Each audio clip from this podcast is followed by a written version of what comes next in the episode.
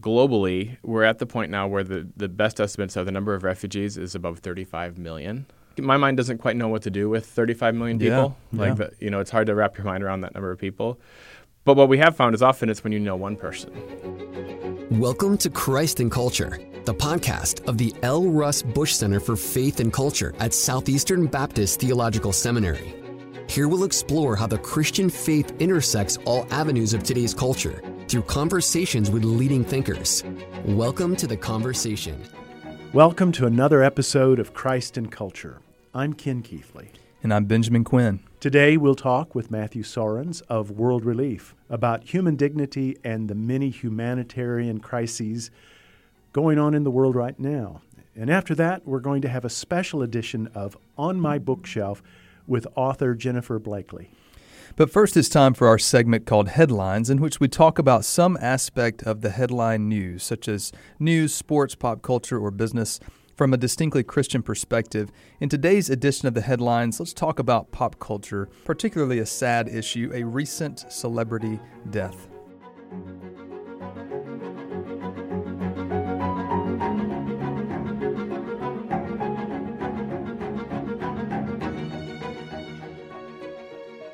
Hey everyone, I'm Nathaniel Williams, the editor and content manager here at the Center for Faith and Culture. And as Dr. Quinn alluded to last weekend, actor Matthew Perry passed away. Perry is best known from the sitcom Friends, but Perry is also known for his many battles with things like substance abuse and addiction during his life. Dr. Keathley, Dr. Quinn, uh, let me read you something that Perry wrote in his recent memoir that came out this year. I'm going to read this to you, and I want you all to react to it as pastors that you are. He says, I've had a lot of ups and downs in my life. I'm still working through it personally, but the best thing about me is that if an alcoholic or drug addict comes up to me and says, Will you help me? I will always say yes. I know how to do that. I will do that for you, even if I can't always do it for myself. So I do that whenever I can, in groups or one on one. And I created the Perry House in Malibu, a sober living facility for men. I also wrote my play, The End of Longing, which is a personal message to the world, an exaggerated form of me as a drunk. I had something important to say to people like me and to people who love people like me. When I die, I know people will talk about friends, friends, friends, and I'm glad of that, happy that I've done some solid work as an actor, as well as given people multiple chances to make fun of my struggles on the World Wide Web. But when I die, as far as my so called accomplishments go, it would be nice if friends were listed far behind the things I did to try to help other people. I know it won't happen, but it would be nice.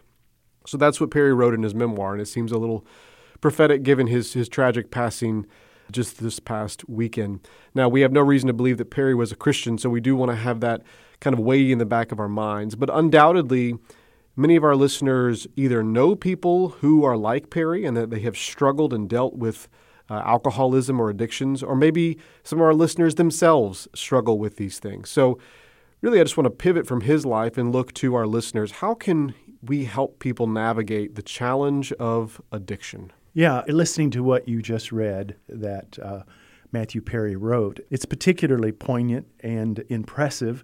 Now, I am one of the few Americans who actually was an adult in the 1990s who did not watch Friends. I don't think I've ever watched an entire episode of the show. Not quite sure why that is. It just never did do much for me. So, as a result, whenever his death was announced over the weekend, and on the news, people were making such a big deal out of it. I was a little surprised and, and I was struck by the impact that his death has had. And it's clear that culturally speaking, Friends as a TV show uh, was significant and he played a significant role in it. As he just said, he'd rather that not be the thing front and center.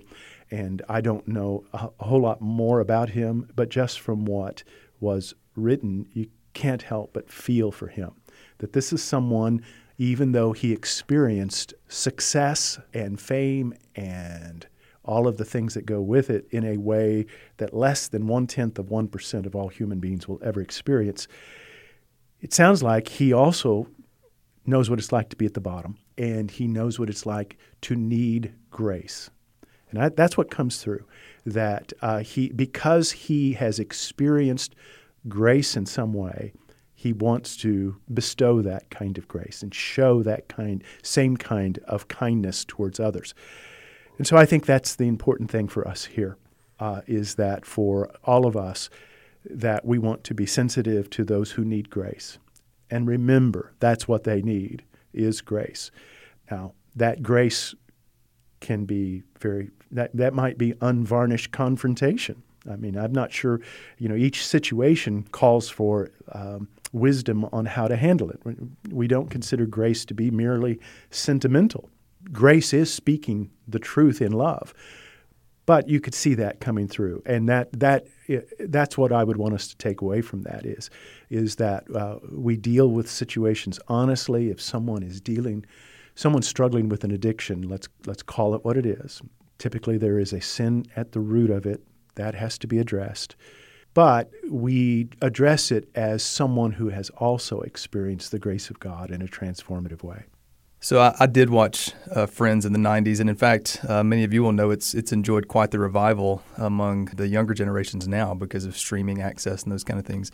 And Matthew Perry was hilarious, absolutely hilarious. I'm not necessarily recommending the show. There's certainly a lot of raunchiness uh, associated with it, but he was a fantastic actor, a great comedian. His his timing, his comedic timing, was impeccable, and that's part of the fun of that show and even of his character.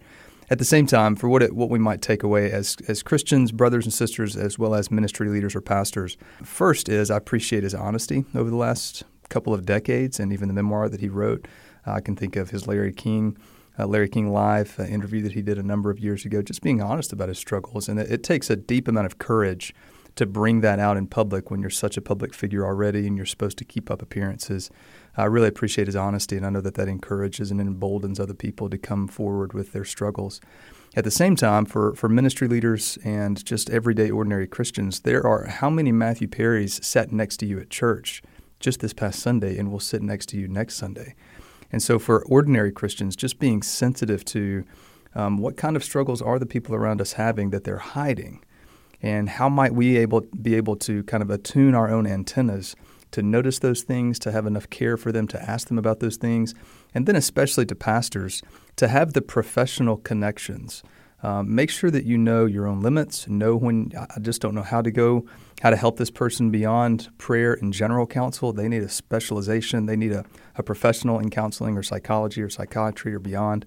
Um, have those connections so that you can plug your people in. I think sometimes the best shepherding that we can do is a really good and wise referral, uh, and not pretending like we can fix we can fix all these things ourselves. Here at Southeastern, we know that our global Great Commission impact is only made possible by faithful ministry partners and supporters like you, who share our vision for equipping students to make disciples through the local church and around the world. On Giving Tuesday, November 28th, we invite you to join us by giving to support our Great Commission efforts. To give now or to learn more about how your giving can have an eternal Great Commission impact, visit sebts.edu/give.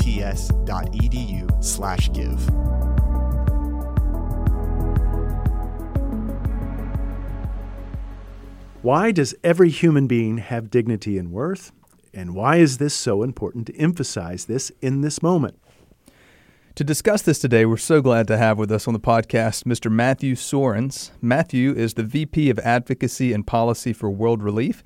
He also serves as the National Coordinator for the Evangelical Immigration Table and is the co author of multiple books, including Welcoming the Stranger. Matthew, thank you for joining us today. Yeah, so glad to be with you. So, what is World Relief? So, World Relief is a global Christian humanitarian organization. We're actually the humanitarian arm of the National Association of Evangelicals. Uh, so we started about 80 years ago in response to a, a, mass displacement crisis at the end of World War II. There was a church in the Boston area that wanted to come together with other churches to respond to this incredible suffering and displacement in the wake of, of the war in Europe. And so at the time, we were the, the National Association of Evangelicals War Relief Commission. And in time, that broadened in scope to not just that one crisis, but to other crises around the world, and we became World Relief. So uh, we've worked now for about 80 years with local churches in more than 100 countries over those 80 years uh, to care for people who are in situations of vulnerability, including here in the U.S. and, and actually North Carolina, as well as mm-hmm. several other states, uh, working to resettle refugees and provide services to other immigrants in the U.S. So, about how many churches are involved with World Relief? It's a lot. I don't have actually numbers for our international programs, and the numbers would be even larger there. But in the U.S., it's about a thousand um, around our different sites around the country. And those numbers, I mean, being involved, of course, we have different ways of measuring that. If it's like active involvement on a week-to-week basis versus, you know, a one-time event here and there. But we have a lot of churches that will do what we call good neighbor teams. So that is basically a, a team from a local church that comes alongside a newly arriving refugee family as they're first arriving in the country. World Relief works with the U.S. government, so we know when that family is arriving at the mm-hmm. airport, and we'll work with a team from a church to uh, be there, ideally from when they arrive, and even before that, to have an apartment set up, and then to just walk with them relationally. We ask churches to make a six-month commitment. Uh, we not so secretly actually hope that it becomes a you know a lifelong friendship beyond just that initial commitment. But we can't make ask people to make lifelong commitments when they sign up as volunteers. Um, but you know we've been doing this uh, since at least the 1970s, so we've had a long uh, a long history of being able to bring together local churches to help people in that adjustment to life in a new community. And and in the process, uh, many of those people who are arriving are actually brothers and sisters in Christ. Mm-hmm. In fact, some of them, the reason they were persecuted and became refugees was their faith in Jesus. And there's a unique opportunity to to stand with them and frankly to learn from them. And on the flip side of that, there's people who don't yet know Jesus, and there's uh, the opportunity there as, as people build relationships to be a witness to who Jesus is as well. Church that I just finished being an interim, they there's a wonderful Ukrainian family that's there that's uh, that's come to the U.S. through your your ministry, and, and like I said, they're just a wonderful Christian family. Uh, what's your role with World Relief? My role is I lead our, our very small advocacy and policy team. So it's a three person team out of a staff of more than 2,000 globally. So mm. uh, most of our role is the on the ground work. You know, here in the, the Triangle area, we have a team out of, of Durham that was working with local churches. My role is to then say, look at some of the public policy issues that impact the communities that we serve, whether that's uh, public health policies that affect the communities that we serve in sub Saharan Africa or refugee resettlement policies here in the United States. So bringing uh, the, the voice of the church into some of those conversations as well. And, and we do that really closely with the Evangelical Immigration Table, which you mentioned. So that's uh, made up of World Relief as well as the Ethics and Religious Liberty Commission of the Southern Baptist Convention, right. the National Association of Evangelicals, the Council for Christian Colleges and Universities, several other hmm. national Christian groups that have come together and said, you know, on, on a number of themes, including this idea of people being made in the image of God, but also you know, affirming things like the role of government and being uh, respecting governing authorities, um, respecting the rule of law, yes, looking at secure borders, but also saying how do we keep families together, bringing together these different principles that we think are guided by Scripture, and asking how can we both encourage our elected officials to apply those principles to public policies, as well as help the church to think in biblically and missiologically informed ways about these issues. This is fascinating. Matthew, you mentioned before we went on the air that you live in Illinois. You're here in North Carolina this week, but you live in Illinois, and it's great to have your daughter with you, Zipporah, who you said we call Zippy. Mm-hmm. And so if you hear, hear hiccups, she has hiccups here on the side. It's okay. It's part of the fun. Um, but where is World Relief based? You said there's 2,000 people around the world, but where is it based? So our home office is in Baltimore, although we have a lot of staff like myself who work kind of international support role who are based remotely. So I actually work out of one of the Chicagoland. We have three offices in Chicagoland. Uh, I'm out in Aurora, sort of west, far western suburbs of Chicago. Hmm. Um, and again, we've got a, a, few offices here in North Carolina and Durham, as well as our Triad office in with offices in High Point and Winston Salem. So let me jump into you, have already mentioned the humanitarian crises, and we'll talk a little bit about what's going on in Israel in just a minute. But tell us first and foremost. It may seem like an obvious question, but we have to think about this every day. Why why is there such value and dignity to every human being? How does that drive and inform the way that you guys do your work? Yeah, it's a very fundamental belief. I mean, for us as World Relief, I think for most Christians, hopefully, and it yeah. of course comes from the very beginning of the Bible, where we see that God makes both man and woman in His image. And Christians have historically understood that to mean that human life is precious. Hmm. Uh, uniquely, uh, of course, all of God's creation has, has value because He has created it, but uniquely, human life was made very good in the image of God. And human beings were given this, this uh, charge to be fruitful and to multiply, to tend the garden.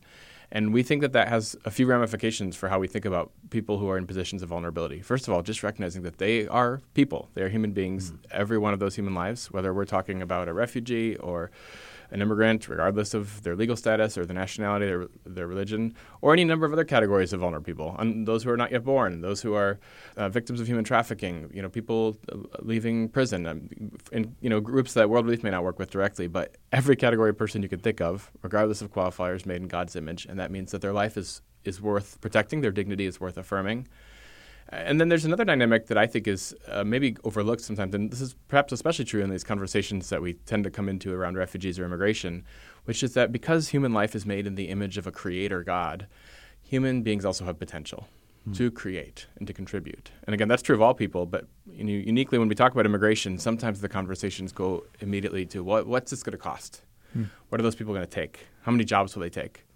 All fair questions and the sort of questions that a good economist can analyze. But frankly, good economists don't do cost analyses. Mm. They hmm. do cost benefit analyses. And we make a mistake, one that I think might be rooted in forgetting this dynamic of the Imago Dei, if we forget to ask the question of what people are going to contribute. Right. Right. And that's true on an economic level. And you, you know, most economists actually are very big fans of, of immigration. They think that the net economic impact for the United States is positive. But it's true on a number of other levels as well. That these are people. Um, Mike Gerson, who used to be a speechwriter for President Bush, said at one point, you know, if we make a mistake, whenever we see any category of people, it's just mouths, and we forget that they're also hands and feet and brains. Mm. That they're each person made fearfully and wonderfully in God's image with unique potential to contribute. Yeah. And I think we've always found that to be true of the refugees and other immigrants that we serve. That yes, there are some needs when people first arrive. Of course, there are some economic costs. But there also are a lot of ways that they're contributing economically, fiscally, but also in the church as well. I mean, a lot of the fastest growth in the church in the United States is happening in largely immigrant congregations who are breathing some new life into into the American church. So let's talk about some of the hot spots. When I watch what's going on uh, on the news, uh, what's going on in the Middle East, there's a couple of emotions that I feel. One is this sense of being overwhelmed. Mm-hmm. Uh, it just seems like such a big problem, so enormous. Um, uh, so there is that sense of, of being overwhelmed, almost frustrated. What, what can I as an individual do? And yet, it's organizations like World Relief that, that address those big things. Uh, what's going on? What are the humanitarian needs uh, in the Middle East, and, and how is World Relief engaged in any of those? Yeah, uh, the situation in the Middle East um, is absolutely, you know, it's, it's incredibly heartbreaking to see. I mean, first of all, the terrorist attack was just horrifying, and there's all sorts of humanitarian issues still pending there. And then, whenever you have a war, there are civilians uh, on both sides of a conflict who are incredibly vulnerable. Right. And, you know, a, a, lot of times people have asked us at World Relief because of the work we do with refugees, well, you'll be resettling refugees. Probably not anytime soon from that conflict. The reality is most of the refugees that we resettle are, you know, Ukraine was a little bit of a unique example or mm-hmm. the Afghan uh, evacuation, but most of the time we resettle refugees who were resettled 10, 15 years ago. Um, so we're not anticipating this coming to the U.S. anytime soon, but uh, World Relief is working with some partners in uh, both Israel and in doing our best to get into Gaza as well, which is logistically very complicated. But working through local partners to meet some of the the, the very basic needs for you know that come about in, in any situation of war we're still early days in, in figuring out how we can best do that, and it is logistically very complicated.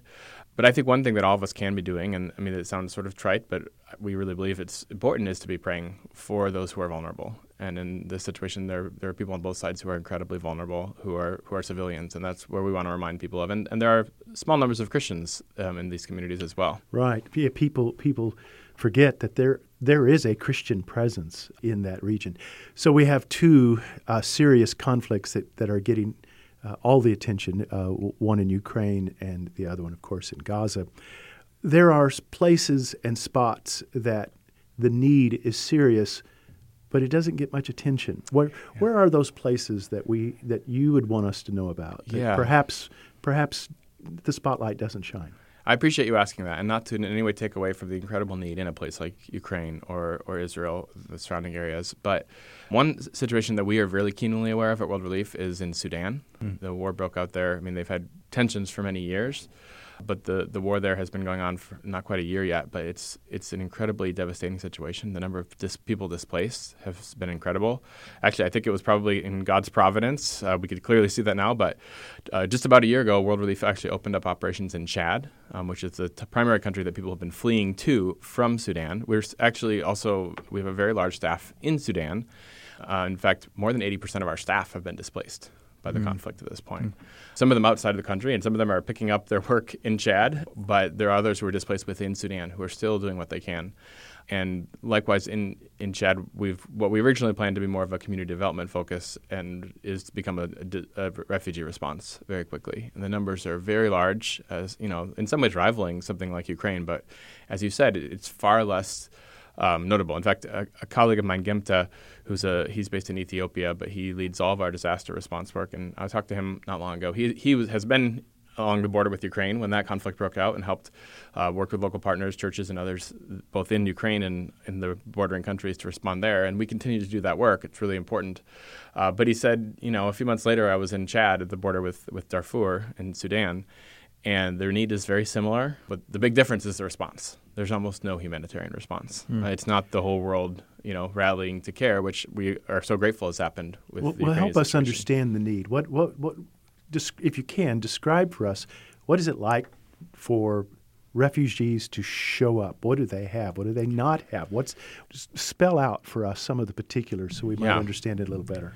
You know, I think especially a situation like Sudan, these are often people who had very little to begin with. I mean, they're in one of the poorest countries in the world to start with, and then you have these uh, this violence break out between different sides, and again, it's, it's civilians who get stuck in the middle very often.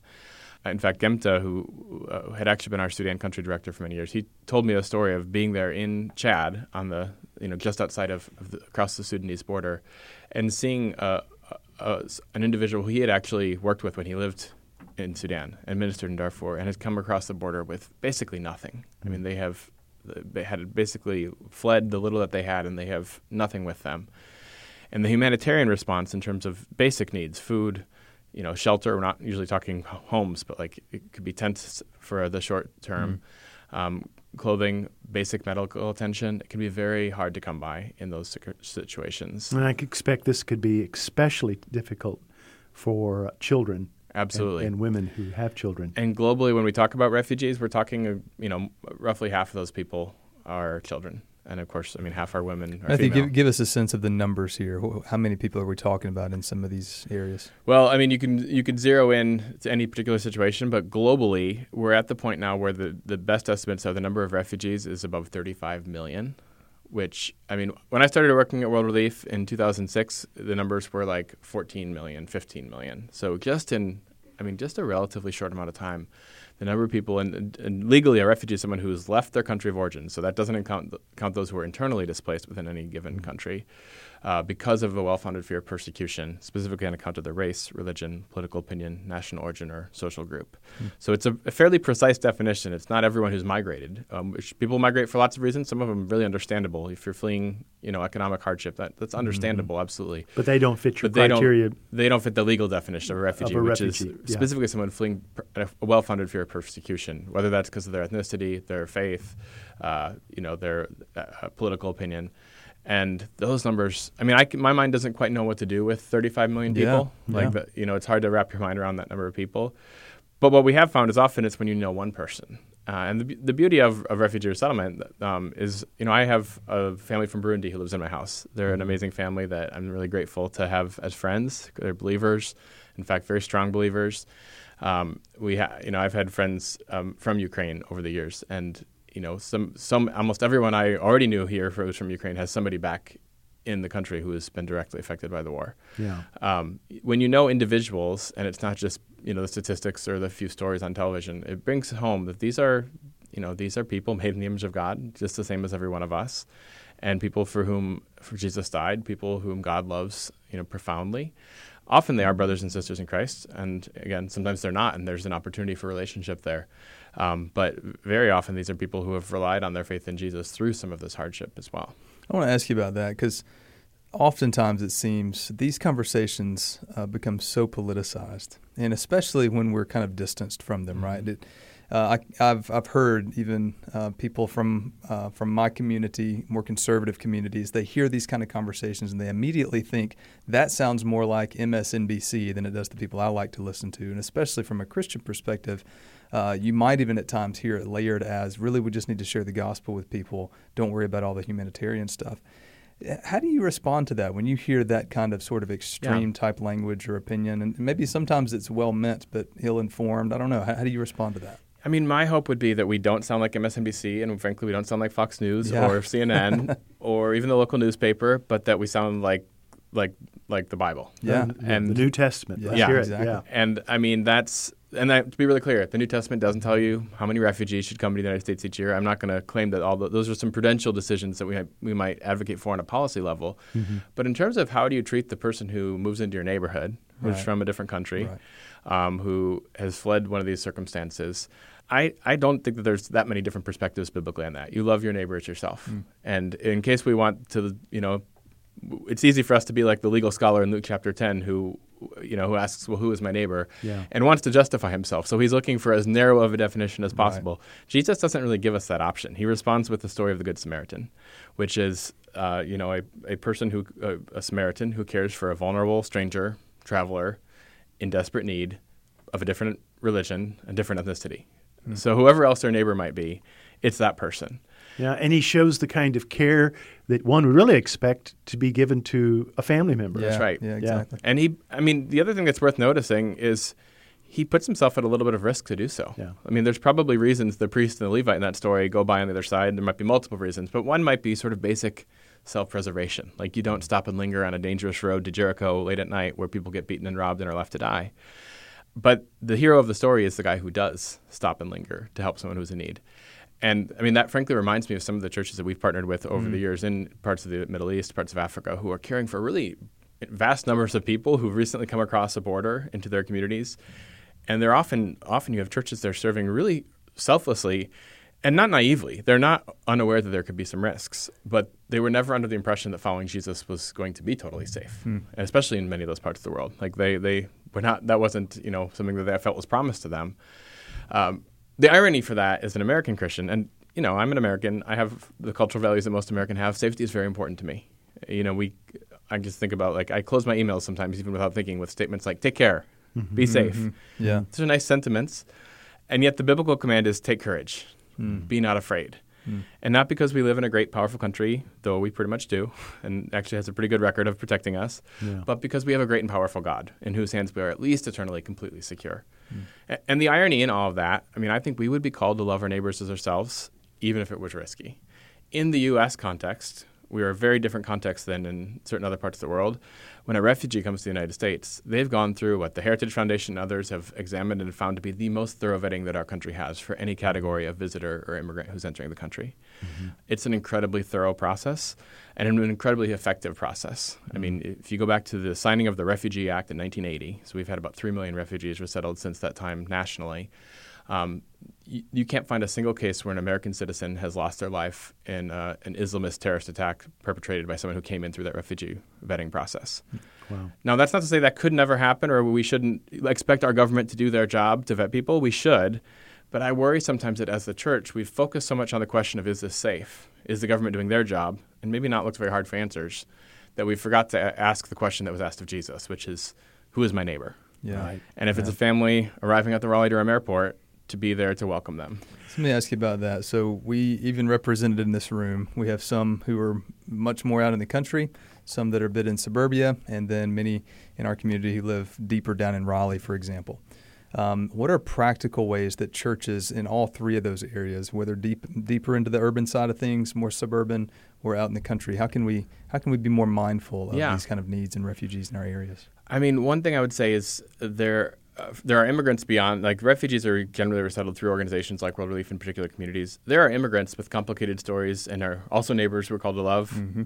yeah. all across that spectrum. I mean, if you look at agricultural work in the United States, it's largely carried out by immigrants yeah. um, and often very isolated immigrants mm-hmm. working in some hard circumstances. Mm-hmm. But even in terms of refugees in particular, um, you know, frankly, World Relief and other resettlement agencies are going a little further out than we used to because housing has become a real challenge in the last few years. Um, Housing is a challenge in the United States. That is, and, and that used to be true in a few communities like 10 years ago. Mm-hmm. Now it's almost everywhere. Like what we used to think of affordable housing doesn't yeah. exist. Yeah. so we have to adjust our standards and maybe look a little further. The other thing I would say is there's, you know, even beyond where World Relief could say we could, you know, work with a church to care for a family beyond sort of that geographic radius. Um, there's another program that the State Department has created in the last year called the Welcome Corps that World Relief is also a part of that will actually allow a a team from a church or any uh, small group of people, but for our purposes, we're usually looking at churches, um, to sponsor a refugee family. So actually come forward with some of the funds that it costs to help resettle them, help you know provide some of their initial costs for housing and that sort of thing. And that's something that World Relief can help with too. Really anywhere in the country, if if it's you don't happen to be near to a World Relief office uh, like our Durham office, and we could you know we could do that anywhere in the United States at this point. Well, Matthew, tell us about some of your books. Sure. You know, the first book that I did, which I did with my colleague Jenny Yang, former colleague, um, was called Welcoming a Stranger. And the goal of that book was really to ask the question of how do we apply some of these biblical questions to some of the legal and policy questions around not just refugees, but immigration more generally. Even these complicated ethical questions about what about someone who is not here lawfully? Right. How do we both value the rule of law and yet also affirm the dignity of every human person? The second book uh, I did in a few years ago with, uh, for Moody Publishers with a couple other colleagues is called Seeking Refuge, and it is really focused in particularly on refugee resettlement and the global refugee crisis. So, not this broad category of immigration, um, but the kind of more precise uh, subset of immigrants who have fled a well founded fear of persecution. And honestly, that came about, and we, we wrote that in 2016 as a lot of Americans were asking questions, with Syrian refugees mm-hmm. kind of in the news. Frankly, something that at World Relief we used to think was uncontroversial. It had never been really a partisan issue right. up until that point, became rather partisan and, and polarized. And mm-hmm. we wanted to explain why we, since the 70s, have believed in this ministry model. And then the most recent book is called Inalienable. I did that with uh, Eric Costanzo, who's a Southern Baptist pastor in Oklahoma, and Daniel Yang, who was at the Wheaton College Billy Graham Center, looking at how does the American church actually learn both from the global church and from those members of the global church who end up in our own communities mm-hmm. through refugee resettlement, through immigration, um, and how do we learn mutually from one another? And uh, you know, that's my view is that's how God designed the church to be a one body with many different parts. And sometimes I think the American church, you know, we presume that we have a lot to offer, and we do, mm-hmm. but we sometimes might miss that we also have a lot to learn. Mm-hmm. We have listeners all around the world, but um, here in North Carolina, I think it would be a rare church that doesn't have to face the issue of how do we minister to uh, immigrants and refugees in one way or another. How can people follow you and your work? I'm not there as much as I used to be, but I'm on Twitter at Matthew Soerens, so M A T T H E W S O E R E N S. And then World Relief, we're always coming up with new resources to help. Really, you know, our job is to empower churches to serve the vulnerable. So we're always trying to figure out what are the resources that can help the church to do that well both you know biblical and theological resources in terms of sort of the why of the work that we do, as well as the more practical, tactical how do we do this work well. Matthew, we should have started with this, but I'm just curious before we wrap up. How did you get involved with uh, World Relief in the first place? So I was a student at Wheaton College up in Illinois, and I signed up to do a six-month internship in Nicaragua and was assigned to World Relief. Mm. Uh, so I worked with our, our team there, which uh, was a real privilege. Came back from six months in Nicaragua and had learned Spanish pretty well and loved World Relief and this mission of empowering churches of serving the vulnerable. Didn't really know precisely what I wanted to do, but uh, World Relief had an office. Actually, we leased our space from Wheaton College, so right down the street from where I was finishing up my undergrad.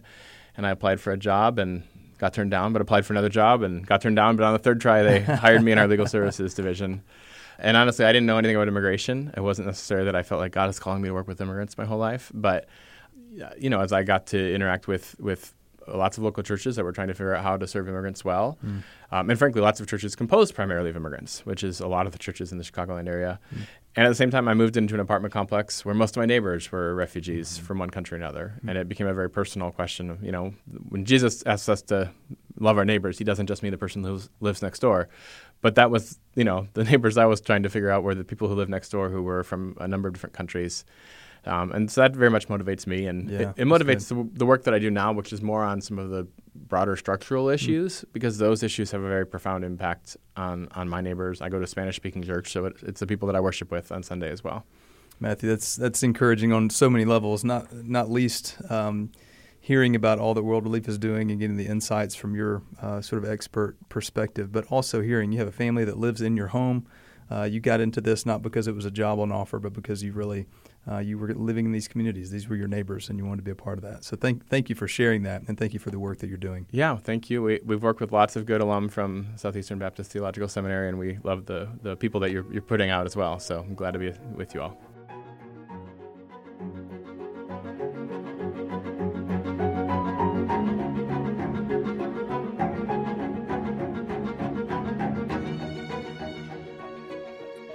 And now it's time for On My Bookshelf. Uh, the part of the show where our guests share what they're reading right now.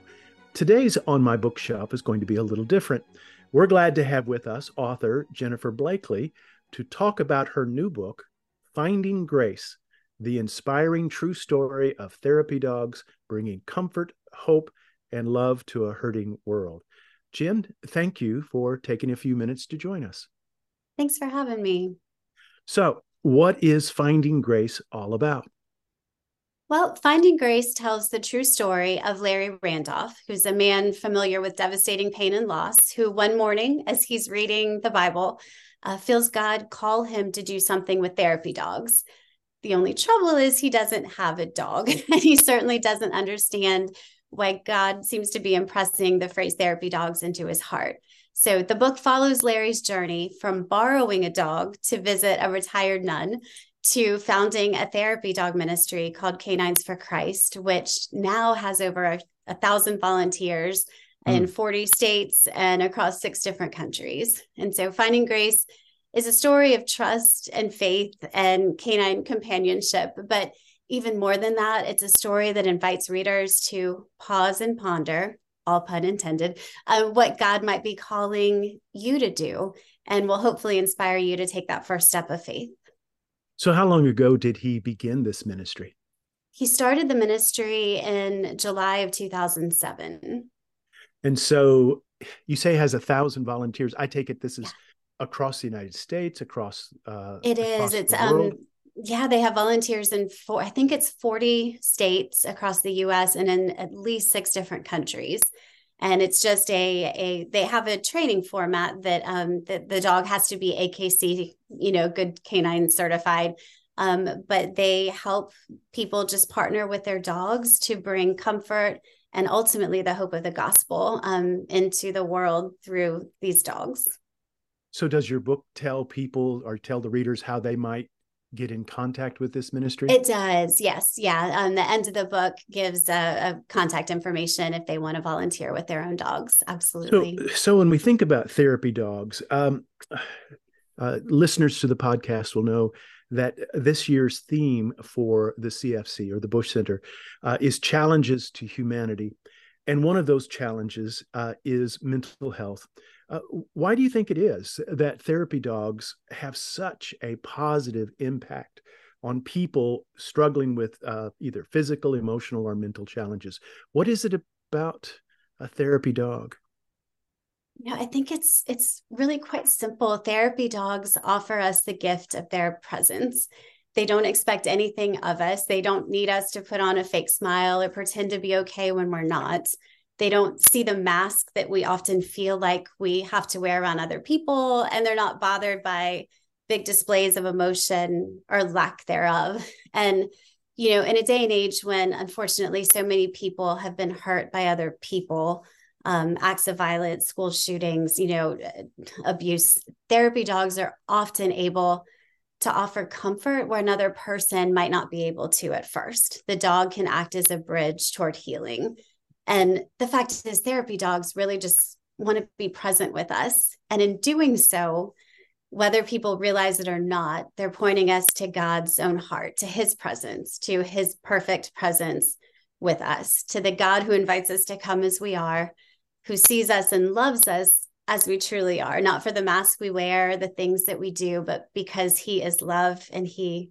loves us. And a dog, a well trained therapy dog, just brings that home in a way that that people often can't. And then as we start to pet the dog and find our heart rate slowing just a little bit as we're able to maybe take a deep breath for the first time in a while or as the dog wags his tail or kisses our cheek or does a silly trick and we find ourselves laughing even if just for a moment experiencing a feeling of joy in the midst of a season of depression we've can find ourselves, even if just for that moment, changed by the dog's presence, which is such a beautiful picture of the power of the gospel to transform us. And of course, not every therapy dog visit leads to a big spiritual transformation or a mental health improvement, but those seeds can be planted and people can get a glimpse of hope, true hope, ushered in by a wet nose and a wagging tail and pointing our hearts to the life changing power of God's presence with us.